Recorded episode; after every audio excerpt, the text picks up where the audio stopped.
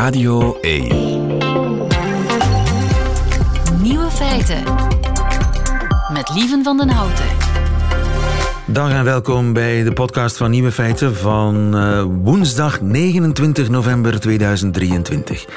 In het nieuws vandaag dat u een kwart van de kerstcadeaus voor niks koopt. Aan meer dan duizend mensen in Nederland is de vraag gesteld: hoe blij bent u met uw kerstcadeau? Wel, dat valt tegen. Vooral bij vrouwen. 57% van de vrouwen is al teleurgesteld door een kerstcadeau tegenover 45% van de mannen. En dat hoeft niet te verbazen, want bijna 60% van de mannen besteedt maar 5 minuten aan het vinden van een cadeautje. Een kwart van de Nederlanders gooit hun kerstcadeau gewoon in de vuilbak. Bij mensen jonger dan 30 loopt dat cijfer zelfs op tot 42 procent. 42 procent van de mensen jonger dan 30 gooit een kerstcadeau gewoon weg. Je kunt beter een vuilbak cadeau doen. De andere nieuwe feiten vandaag. Per ongeluk onthult de Nederlandse vertaling van een nieuw boek over het Britse Koningshuis de naam van de Royal Racist.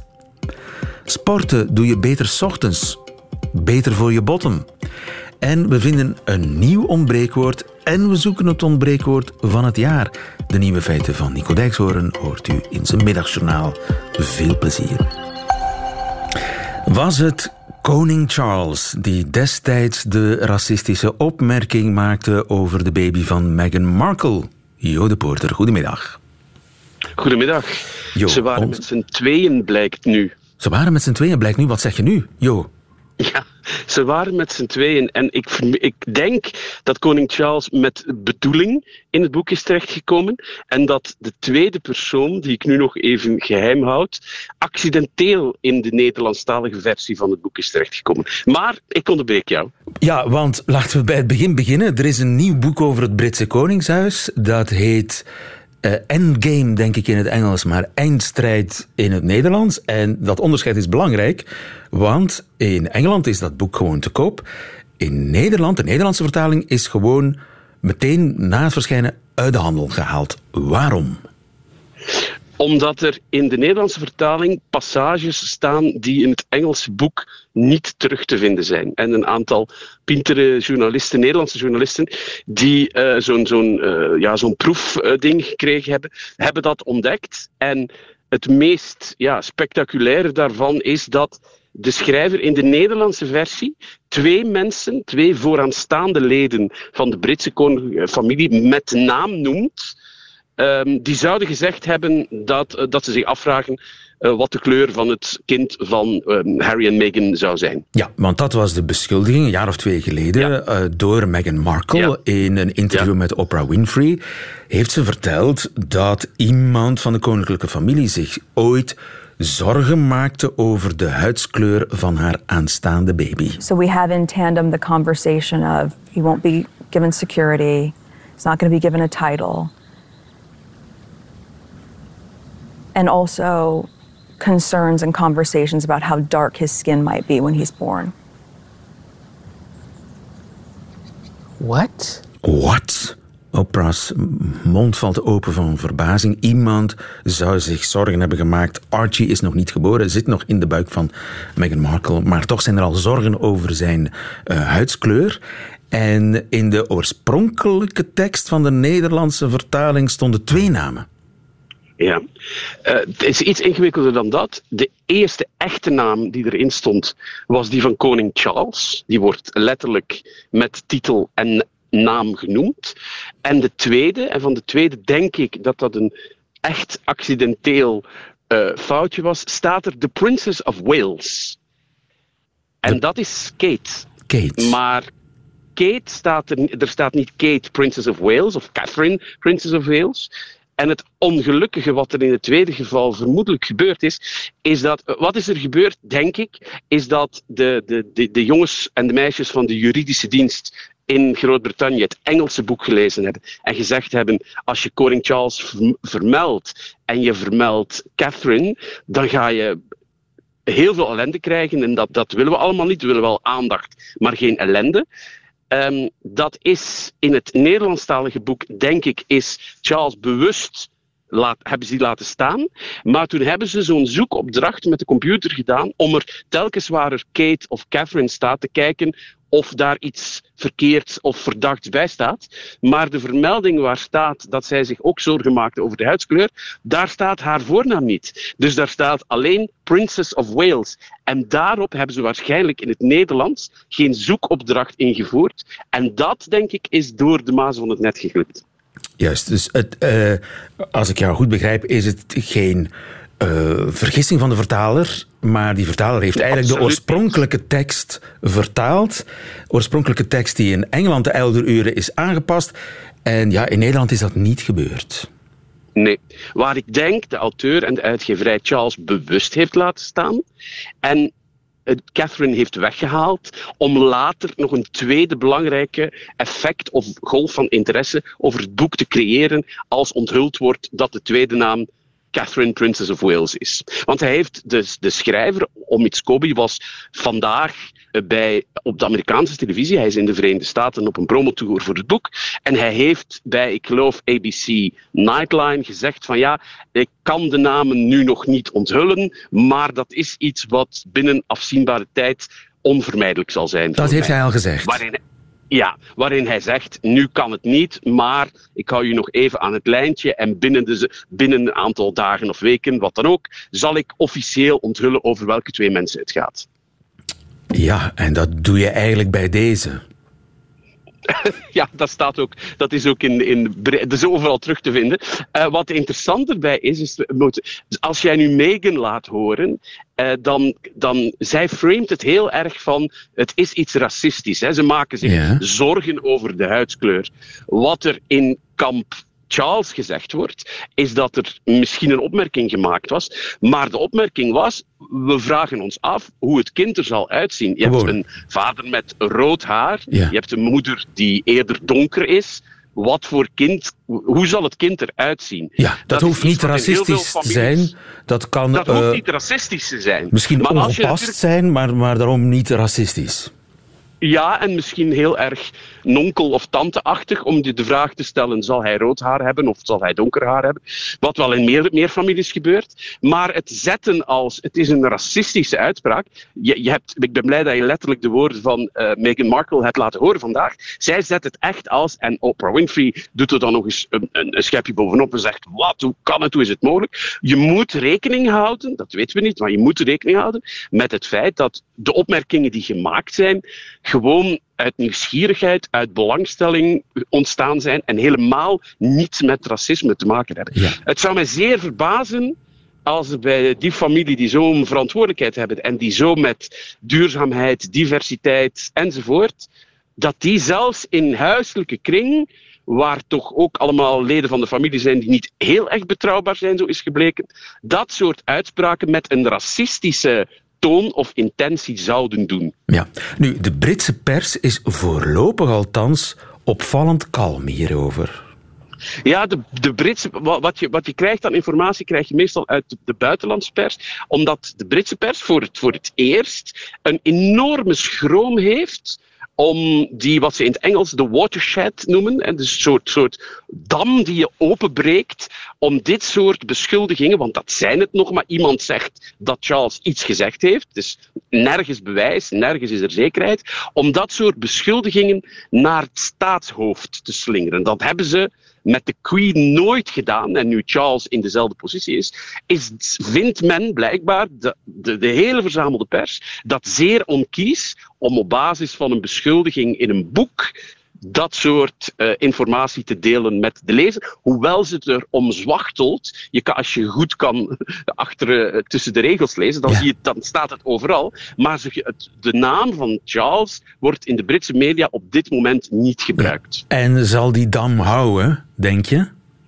Wel, er is een, een slimme eh, Britse collega van mij die gezegd heeft: de enige manier waarop het heel snel en definitief opgelost raakt, is als degene van de familie die, woord, die deze woorden of woorden van deze strekking geuit heeft, dat die naar voren komt, dat die zegt van, kijk, dit, dit heb ik gedaan, dit heb ik gezegd, en dat was mijn bedoeling daarmee. Dat is de, de enige manier waarop we kunnen te weten komen wie het was en wat de strekking of de bedoeling erachter was. Ja, maar stel dat het inderdaad de koning zelf uh, was, of de man die intussen ja. koning geworden is, uh, ja. en hij stapt naar voren, daar zal toch altijd een soort zweem van racisme aan blijven kleven. Racisme, een beschuldiging van racisme, dat is zoiets als rook die in je jas blijft hangen. Hè? Dat, dat, je krijgt dat niet weg. Absoluut. Ja, maar een beschuldiging is niet hetzelfde als bewijs. En de toelichting, de toelichting of de context of de, de, de, intentie of de verklaring die hij daar mogelijk bij geeft, kan heel veel uitleggen. En het is nu wel een, het is een witte man, het is een, een man van, van zijn zekere leeftijd. Maar als we Charles ergens niet van moeten verdenken, is het niet zijn levenslange strijd geweest voor, uh, de, voor diversiteit, voor duurzaamheid. Wat dat betreft heeft hij een heel goed parcours ja. achter zich. Ja. Wat niet betekent dat je geen fouten kan maken. Maar ik denk dat de context waarin dit gezegd is en de bedoeling waarmee dit mogelijk gezegd is, heel veel kan verklaren. En ik denk dat de druk op de koninklijke familie, zeker met dit boek en met wat allemaal toen is, zo groot zal zijn dat er iemand zal moeten naar voren komen om daar een toelichting.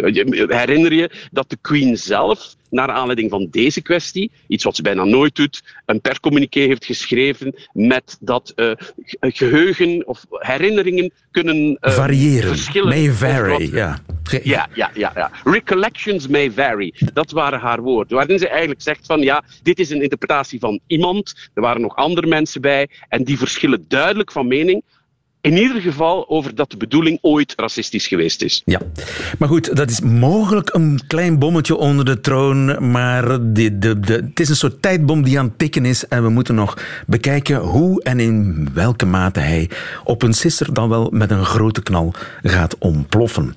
Helder, dankjewel Jode Poorter voor deze toelichting. Het ontbreekwoord. Leeuw gaat op zoek naar woorden die in onze taal helaas nog niet bestaan. Ja, en ook het uh, lijstjesvirus heeft ons bereikt, heeft nieuwe feiten bereikt. Sneller dan blauwtong verspreidt dat virus zich, uh, zodra het december wordt, onder diverse radiostations met top 100 zus en top 1000 zo. En dit jaar gaat ook nieuwe feiten door de knieën, want wij zoeken iets. Het ontbreekwoord van het jaar. Inderdaad, het ontbreekwoord van het jaar. Goedemiddag, Rick de Leeuw. Wauw. Ja, ja je, je, je hartje gaat er sneller van kloppen, hè? Absoluut. Heb jij een ontbreekwoord? Heb je wat zelf een voorrecht. ja, wat een, wat een voorrecht. Hè? En misschien ja, een mogelijkheid om dat ene woord dat, dat uiteindelijk door het volk gekozen wordt, om alsnog in het woordenboek te krijgen wat uiteindelijk het ultieme doel is. Hè? Het heimelijke doel, absoluut. Het heimelijke doel. Rick de Leeuw, mag ik vragen, jij bent de initiatiefnemer van het ontbreekwoord. Wat is voor jou het ontbreekwoord van 2023? Oei, oei, oei, oei. Van uh, kwijtruimen. Kwijtruimen. Mm -hmm. Ja, ik, en dat omdat ik een uh, ervaringsdeskundige ben op ook, dat gebied. Ik ook. Ik, ik had het met mijn warmwaterkruik. En dat is niet eens een leugen. In het was zo in de, koud. bijna december. Het was zo koud. En ik had mijn warmwaterkruik al een keer gebruikt. Maar ze stond ongebruikt naast mijn bed. Mm. Al een paar dagen. Toen heb ik gedacht, well, weet je, ik, zet, ik parkeer die even. En, en, toen was ze weg. Was ze en weg. ik wist niet meer waar ik ze opgeruimd... Ik had ze kwijtgeruimd. Ja, mooi hè. En de opluchting toen ik haar terugvond tussen mijn onderbroeken. Echt waar. Kijk.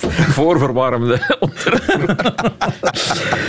uh, kwijtruimen. Een hele goede Ruud Hendricks. Ook een goede middag. Goedemiddag. Uh, hoofdredacteur van Vandalen. Hm. Jij weet wat jou te doen staat. Hè? Jij moet uh, een van onze ontbreekwoorden ooit in Vandalen krijgen. Ja, ja, maar ja. dat je daar niet alleen over gaat. Ja, nee, ja, ja. en ik moet dat heel ernstig uh, doen. Hè. Tuurlijk. Dus het moet echt gebruikt worden door heel wat mensen de hele tijd. Heb jij een ontbreekwoord van het jaar? Goh, er, er zijn er heel mooie gepasseerd. Hè. Maar weet je, tegen al mijn principes in, ik vind pliederen een pliederen. prachtige vondst. Huilen en, en lachen, lachen, tegelijkertijd. Ja. Vooral omdat het zoveel mogelijkheden heeft om ja. ermee aan de slag te gaan. De pliederaar, pliederfilm, pliederdekentje. Ja, het is het volk dat zal beslissen. Ja, ja. En het volk mag beslissen via VRT Max. Daar staan ze allemaal, de ontbreekwoorden. En u mag uh, vrij kiezen. Mm -hmm. Moeilijke keuze. En wie weet is er eentje die er eh, helemaal uitspringt. Ja, ik ben heel benieuwd. En eh, dat zal dan iets eh, vertellen natuurlijk. Hè? Maar intussen gaat de strijd gewoon verder. De strijd, elke week de wekelijkse strijd. eh, om een nieuw ontbreekwoord aan de Nederlandse taal toe te voegen. Rick de Leeuw, welk woord zal dat worden vandaag? Eh, we waren op zoek naar een woord op, op jouw voorspraak voor het gewicht dat je bijkomt Juist, als je ja, met iemand ja. gaat samenwonen. Ja, ik, ik ken het zelf. Ik, ik ken het probleem niet, uiteraard. Nou, Maar heel veel de mensen- Bijna, getuige de bijna duizend inzendingen leeft dit verschijnsel absoluut bij de luisteraars. Eh, Wauw. bij, bij luisteraar Maaike Dobbelaar bijvoorbeeld. Zij noemt het BLI, ofwel de Body Love Index. Wauw. Eh, Connie van der Kerkhof spreekt van, het, van de nu mag het buik. En volgens Geert Verdikt, what's in a name? what's in a name is hier sprake van vestigingsvet. Eh, Simon Artois komt met het... Let op, dit is prachtig. De Simon Artois komt met het... Huisje, boompje, beestje, buikje. Huisje, Ja, mooi. boompje, beestje, buikje. Ja, ja, ja. Prachtig. Huisje, boompje, beestje, buikje. En voor we overgaan naar de top 7 wil ik graag nog even Philippe Leconte vermelden. Hij suggereert solo buikvet. En hij schrijft ons dat hij enkele kilo's is aangekomen terwijl hij geen nieuwe relatie heeft. Ja, dat is een ander Dus dat probleem natuurlijk. ja. Dat is eh, troost. Dat is een troostbuik. Ja, Goed, dat belooft voor de top 7. Absoluut, ja, ja, ja, de top 7. Het is prachtig deze week. Eh, alweer. Monica Quintens, zijn jullie er klaar voor? ja, ja, ja, tuurlijk. Monica Quintens komt met tortelgewicht. Oké. Tortelgewicht. Ja, daarin Gewicht, zit... hè? Ja, ja, ja. Daar zit, daar zit eh, tortelduifjes in natuurlijk. Daar komt het waarschijnlijk vandaan. En de verliefde mensen zijn tortelduifjes. Maar ehm, ik heb zo bij, bij tortelduifje een, het beeld van een heel tenger vogeltje.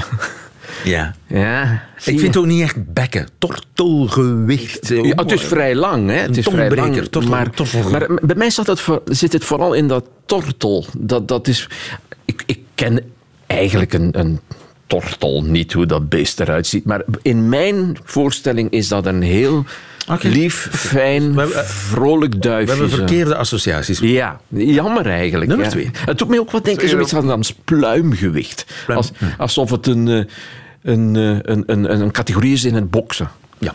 Oké. Ja, ja, liever mortelgewicht gehoord Ja. dan. Ja. Ja. Maar We gaan door naar... eh, Zes andere keuzes Dora, nog, dus. Ja. Dora Polet, die komt met spanspek. Oké. Dat vind ik wel mooi. Spanspek. Spanspek is, Spanspek. ja, is heel mooi. Spik Voor, en span, spanspek. Ja. En span is Ah, een duo dat- natuurlijk, hè? ja, ja, ja. En dus- het spant ook, hè? Ja, ook. Maar aan Oh, de spik, de, de, de, de spik ik kleding al knellen. Ja. Ja, ja, ja. Nu, dat spek vind ik eigenlijk wel een heel leuk woordelement hierin. Dat, is, dat relativeert het allemaal Ja. zo'n beetje. Hè, van, ja, maar die span, ik, ik ben een Ja, beetje... een koppel, een span paarden. Een span paarden, ja. En het spannen zit er ook in. Maar ja, Echt overdreven helder is, is het niet.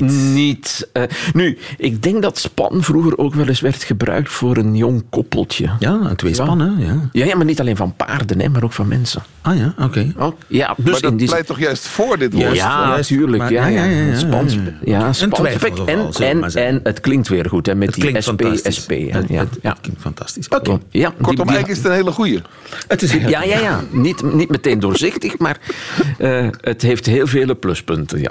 Oké. Kijk eens, kijk eens, kijk Ja. eens. En het gaat om de plus vandaag. Hè? Ja, ja. Eh, Kevin van den Broek. Kevin van den Broek komt met gramourettes. Oeh, dat vind ik moeilijk. Gram, een gram is eigenlijk... Je gram is, is je boosheid, hè? Oeh, daar had ik zelfs niet aan gedacht. Het is ook Maar, hij bedoelt natuurlijk kilogram. Ja, Maar, maar de eerste associatie die ik met, met gram heb, is Ja. je gram halen. ja, maar die Amouret. amourette die erin zit, ehm, is dat niet zoiets als een, een affaire, iets buitenechtelijks? En dat is zoiets van, want je naast de echte amour hebt. Daar slank je vanaf. Ja? Volgens mij, ja. ja, ja. Ja? dus het lijkt zoiets van eh, overspelige kilo's, zo van gramouretten. Dat, dat roept het bij mij op. Maar Oké, ja. snel door. Ja, eh, klas 6 Latijn van Via Tienen komt met koppelcontouren. Koppelcontouren. Contouren. Ja, dus de contouren, de vorm, hè, zoals iets eruit ziet. En dan die dat koppel dat daarin zit. Nu, het kan. Hè, het kan, denk ik wel. Want je hebt ook zoiets als een koppelkoers dat, of een koppelwedstrijd. Dat is een wedstrijd die door een koppel wordt gereden, hè, als het een koers is. Maar ik hoor het mezelf niet zeggen. zeggen nee, ik, denk heb, omdat, ik heb mijn koppelcontouren. Wel, omdat je koppel heel vaak gebruikt in de zin van aan elkaar koppelen, verbinden. Zoals een koppelstuk of, een, of wat heb je nog allemaal, een koppelteken, als, het, als we in de taal blijven. Zo het, het is eerder een werkwoordstam in samenstellingen dan, het, dan een verwijzing naar het woord voor paar of stel. Dus dat Juist, is, ja, het is Ja, alsof je en contouren koppel- wil koppelen. Juist, juist. Ofwel, het komt, ofwel is het zo een, een, een silhouet van een koppeltje op een bankstel. Dat zou het ook kunnen zijn, een koppelcontour. Ja, Oké. ja, ja we zitten zet We een houden beetje op de streng achterover. Ja, nog drie, zitten- nog drie, nog drie. Ja, ja. Ja. Dominique Weijers, Bjorn Hamblok, Emmy van Esten, Pascal van der Meren, Tine de Blaren en 24 anderen Jeetje. komen met Settelvet. Settelvet. Oh, geweldig. Dat is mooi, hè? Oh, dat vind ik geweldig. Het roept bij mij onmiddellijk zoiets liefst op als babyvet of puppyvet. Settelvet. Ja. Het is settelvet. Sorry hoor, het is settelvet. Ja, en het, het, het is ook zo relativerend allemaal. Zo van, en we hebben ons eens ge- echt gesetteld. Dat is ook al een positief woord voor de meeste mensen. Je kunt het ook negatief zien natuurlijk, maar ik denk dat de meeste mensen zeggen van ja, nu ben ik echt gesetteld. En dan komt het vet. Oh, prachtig. Ja. Prachtig. Oké, prachtig, oké, prachtig, ja. Oké. We gaan nog even door. Hè. Ja, ja. Eh, Christin, Christin Huigen stelt liefdesrolletjes voor. Liefdesrolletjes. Dan denk ik meteen aan love handles. Love handles, hè, inderdaad. En, en dat geeft, roept toch iets anders op. hè? Dat zijn ook zwembandjes. Hè? Ja, Die zo van ja. die rolletjes op de heupen waarmee, dat, waarvan wordt gezegd die kun je vastpakken tijdens het Ja, vrijen. Juist.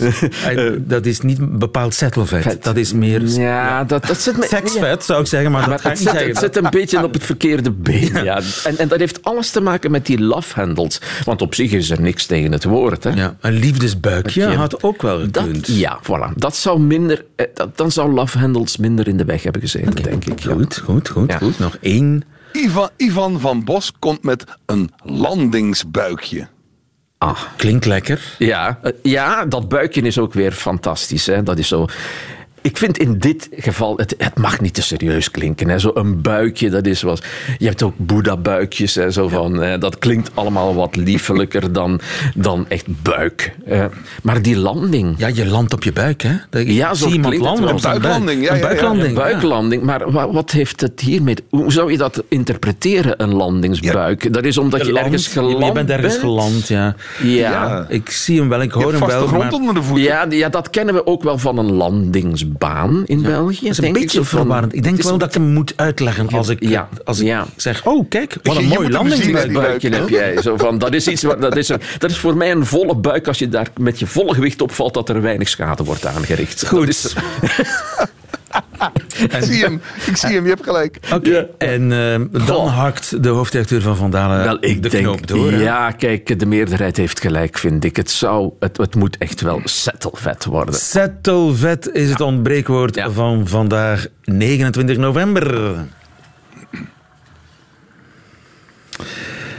Settelvet, we zijn er heel blij mee. Dank je wel, de, iedereen, want het is een, een, een hele ja, menigte die het woord heeft eh, ingezonden. Goed, Rick, dat betekent dat wij voor volgende week op zoek gaan naar een nieuw ontbreekwoord. Heel graag, ook uit de praktijk. Gisteren stond ik weer eens in de file en zag met leden ogen toe hoe de auto's in de baan naast mij aanmerkelijk sneller vooruit gingen dan ik. Heb jij dat ook? Ja, Bij maar toen ik van baan verwisselde, veranderde dat vrijwel ogenblikkelijk. Nu was de baan die ik zojuist verlaten had, die begon vaart te maken. Hoe noemen we het gevoel dat we in de file altijd in de verkeerde baan staan? Ja. In de traagste. We noemen dat het In de leven. traagste, ja. Dit fenomeen wordt trouwens ook in de supermarkt gesignaleerd recentelijk. Ja, Juist, ja. ja. Ja het- altijd de andere kassarij gaat altijd sneller dan die van jou. Ja, Het ja. gras enzovoort. Ja, ja, ja. ja. L- l- eh, File, jaloezie, eh, hoe moet je dat noemen? Geen idee, daar hebben we de luisteraars voor. Misschien hebben de Duitsers daar al een woord voor gedacht, dat zou me niks verbazen. Eh, hoe noem je de frustratie, de overtuiging, het gevoel dat je hebt? Wat? wat? Stauwwee. Stauwwee. File, leed. Ja, file leed. Ja, maar nee, file leed is, dat is is te veel natuurlijk de, file. de frustratie die je hebt ja, ja. om in de file te staan. Maar het idee dat, een ander, dat de andere rij sneller gaat. Ja, oeh, moeilijk vind ik. Moeilijk, moeilijk, moeilijk, maar wel zeer herkenbaar. Ik weet wel zeker dat er luisteraars zijn die eh, de creativiteit hebben en het inzicht om eh, ons aan een mooi nieuw ontbreekwoord te helpen.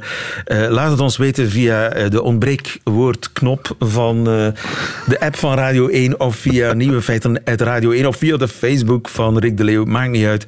Welk gevoel is dat? Laat het ons weten. En volgende week onthullen we dan wat het nieuwe ontbreekwoord zal zijn.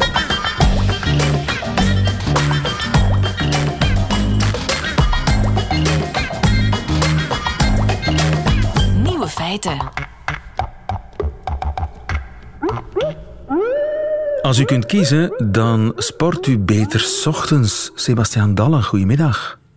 Goedemiddag, lieve. U bent eh, spierfysioloog aan de Universiteit van Leuven.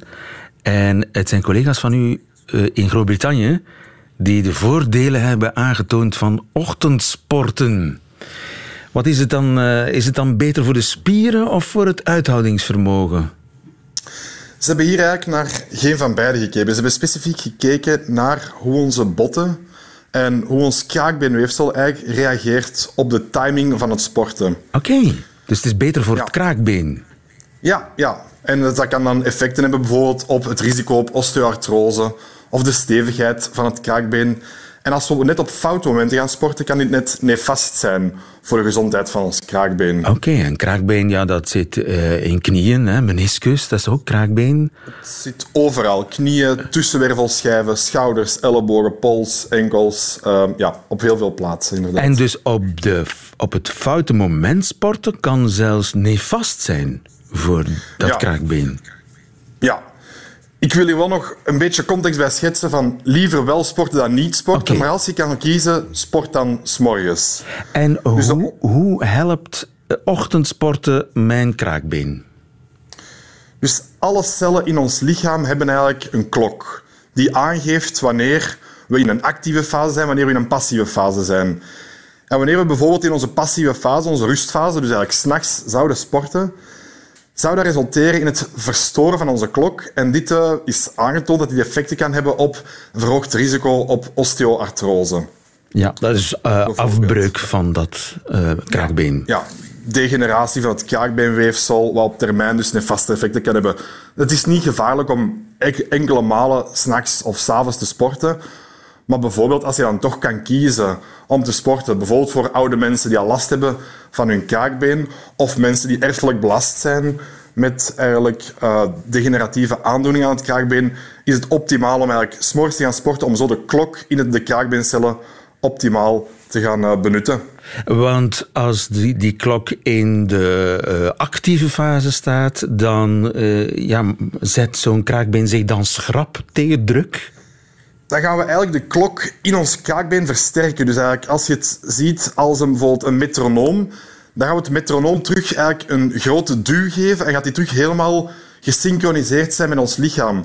Maar wanneer we net op een rustfase, wanneer s'nachts bijvoorbeeld gaan sporten, dan gaat eigenlijk de klok in onze kraakbeencellen volledig gedysreguleerd zijn. Ja, en je dat gaat kan eigenlijk de, klok activeren. Je, je, Ja, je lichaam exact. denkt s'nachts dan dat het in de actieve fase zit. En Exact. omgekeerd overdag dan in de slaapfase. Waardoor je je kraakbeen eigenlijk meer last krijgt overdag. Ja, inderdaad. Ons kraakbeen is niet gewapend om dit continu s'nachts te doen.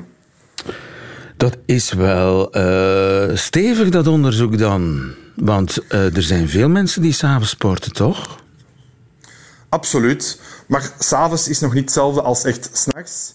En je moet ook een beetje kijken in de context, wat voor sporten gaan we doen? Hoeveel druk gaan we op onze kraakbeencellen zetten?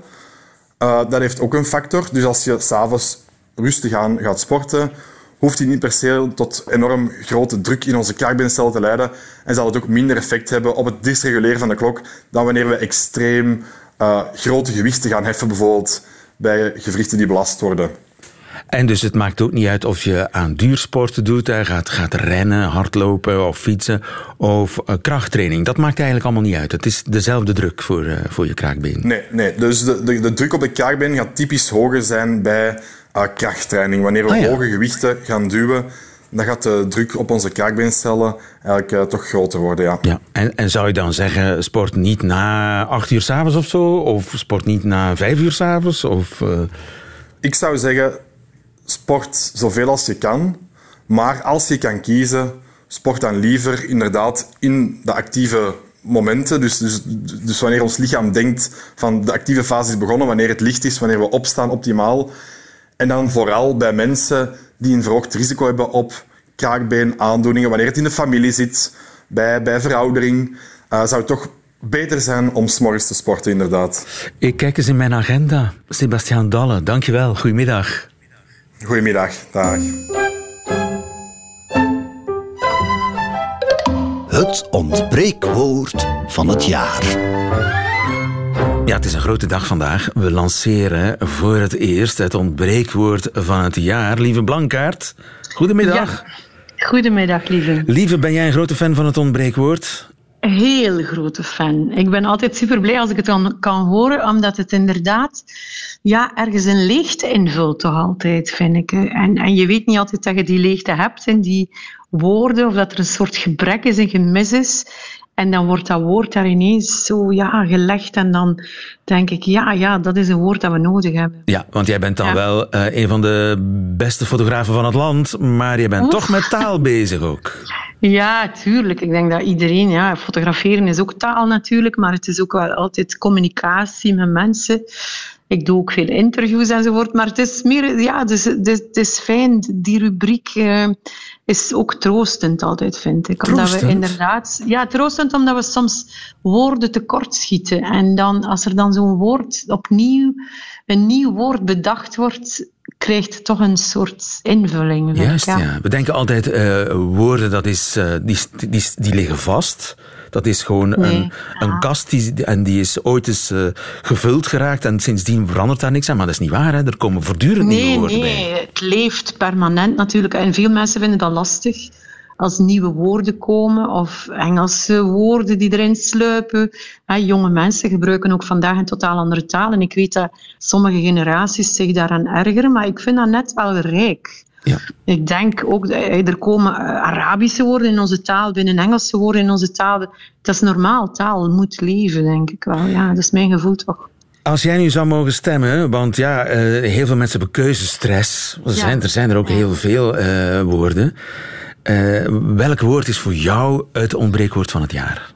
Ja, voor mij is dat lepeltjesverdriet. Ik heb echt, bij dat woord krijg ik direct, weet ik precies direct, ik wist zonder de uitleg wat het betekende. En dat is, al- Het- dat is altijd goed, hè? Als je het niet moet uitleggen, dat, daar Ja, zoeken we naar voilà. natuurlijk. Hè? Ja, ja, en natuurlijk zal dat niet voor iedereen zo zijn, maar voor mij was het heel duidelijk en het is het gevoel, een soort universeel gevoel dat we allemaal kennen van, ja, eh, eh, eh, iemand zei nog net, ja, het komt echt uit de baarmoeder en ik geloof het ook. Hè. We, zijn, we, zijn, we houden van, ervan om geborgen in ons bed te liggen. Mensen kopen soms dekens die u verzwaren enzovoort, die zwaar op u voelen, omdat je, je wilt geborgenheid hebben. En dat lepeltje, lepeltje liggen, dat, dat kennen we. Dat kennen we van in onze kindertijd, van in de baarmoeder. En dat trekt zich door als je een relatie hebt, of, of ja, zelfs met je kinderen samen slapen als ze klein zijn. Dat lepeltje, lepeltje gevoel is iets heel mooi, heel beschermend. En dat kan soms wegvallen om een of andere reden. Ja, door, door ziekte of te veel snurken of... Of, of, Of lange reizen maken, hè? ja. zoals jij doet. Of lange reizen maken, zoals ik doe, ja. En dan, dan ken je dat gevoel wel, het lepeltjesverdriet. Of zelfs één nacht zonder uw partner slapen kan u eh, ja, verontrusten. Of, Het bed is plotseling Eh, veel te groot. ja, ja, en dat lepeltje eh, houdt, u houdt u samen. En ja, dat woord vond, vond ik zo prachtig. Eh, Lepeltjesverdriet. Ik gebruik het trouwens al. Ah, het is voilà. al helemaal, ik heb het al opgenomen in mijn vocabulaire. Daar ben ik heel erg blij mee, want dat is uiteindelijk de bedoeling dat eh, de één of meerdere van die ontbreekwoorden ooit eens de dikke vandalen halen. Goed, als u wilt stemmen moet, voor moet, lepeltjesverdriet, ja, het is redelijk ingewikkeld, maar ik kan er niet aan doen. Je moet naar VRT Max gaan, de app. Dan moet je klikken op kanalen, vervolgens klikken op Radio 1 en daar vind je de stempagina. Zo werkt we het. Het is een soort. IQ-test. Ja. VRT Max, kanalen, Radio 1, stempagina. Lieve Blankaart, dank je wel Graag gedaan. Dag, en uh, ja, ik wens jou heel weinig lepeltjes verdriet. Ja, ja, ik wens jou dat ook. Dankjewel. Dag, Dag. Tot de volgende, lieve. Radio 1. Nieuwe feiten. En dat waren ze meteen de nieuwe feiten van vandaag, 29 november 2023. Alleen nog die van Nico Dijkshoorn. Die hoort u nu in zijn middagjournaal. Nieuwe feiten. Middagjournaal.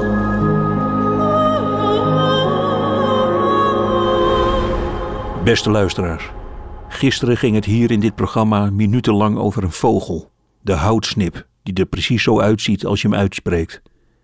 Presentator Lieven en de liefhebber van vogelporno Juri Kortons raakten er niet over uitgepraat. Juri vertelde dat een volwassen houtsnip zijn kop 360 graden kan draaien, maar dat hij dan alsnog moeite heeft om zich niet te pletter te vliegen tegen iedere boom die hij tegenkomt. Houtsnippen maken het vliegen ter schande. De houtsnip bleek ook een schaamtevogel te zijn, die zich niet graag toont aan de mens. Miljoenen zijn er. S'nachts lopen ze op stelten door bossen en weilanden. Ze zijn te herkennen aan hun kenmerkende geluid, dat ongeveer als volgt klinkt: Hout! Hout! Maar als ik ook even iets mag zeggen, ik lig liever zes nachten met een dode eend in mijn bed, dan dat ik ooit contact zal proberen te zoeken met een houtsnip. Het moet allemaal namelijk wel heel erg van één kant komen. Die arrogantie, alsof wij de mens van hem mogen houden. De houtsnip, en dat hoorde ik Jury Kortels niet zeggen, is een van de arrogantste vogels die ik ken. En waar dat enorme zelfvertrouwen vandaan komt, dat weet helemaal niemand. Jury omschreef de vorm van de houtsnip als een soort van plompe duif. Maar ik zou dat toch nog iets willen specificeren. Wie voor het eerst een houtsnip ziet, denkt dat er een nat geregelde platgetrapte kartonnen doos op straat ligt. Met hout heeft het allemaal heel weinig te maken. Zelfs de grauwe, schele rietschors is mooier dan de houtsnip. Zou de houtsnip een mens zijn, dan droeg hij een jurk met steunkousen en had hij een lekkend oog. Uw presentator Lieven had honderdste dingen kunnen vragen, maar dit is wat hij vroeg. Als de houtsnip aan het flashen is, kan je dat dan vergelijken met moenen? Luisteraars, ik vind het jammer dat een vogel die zich niet laat zien aan de mensen zoveel aandacht krijgt. Je zult zien, als meneer Houtsnip ons nodig heeft, dan loopt hij opeens de deur bij ons plat, maar zo zijn we niet getrouwd. Daarom, luisteraars, vraag ik u. Ziet u een houtsnip op stelten door een verlaten weiland lopen en draait hij steeds zijn kop in de rond om te laten zien dat hij zijn nek 360 graden kan draaien? Laten we hem keihard negeren. We gaan namelijk eerst maar eens ons best doen om een beetje normaal vogelgedrag te vertonen.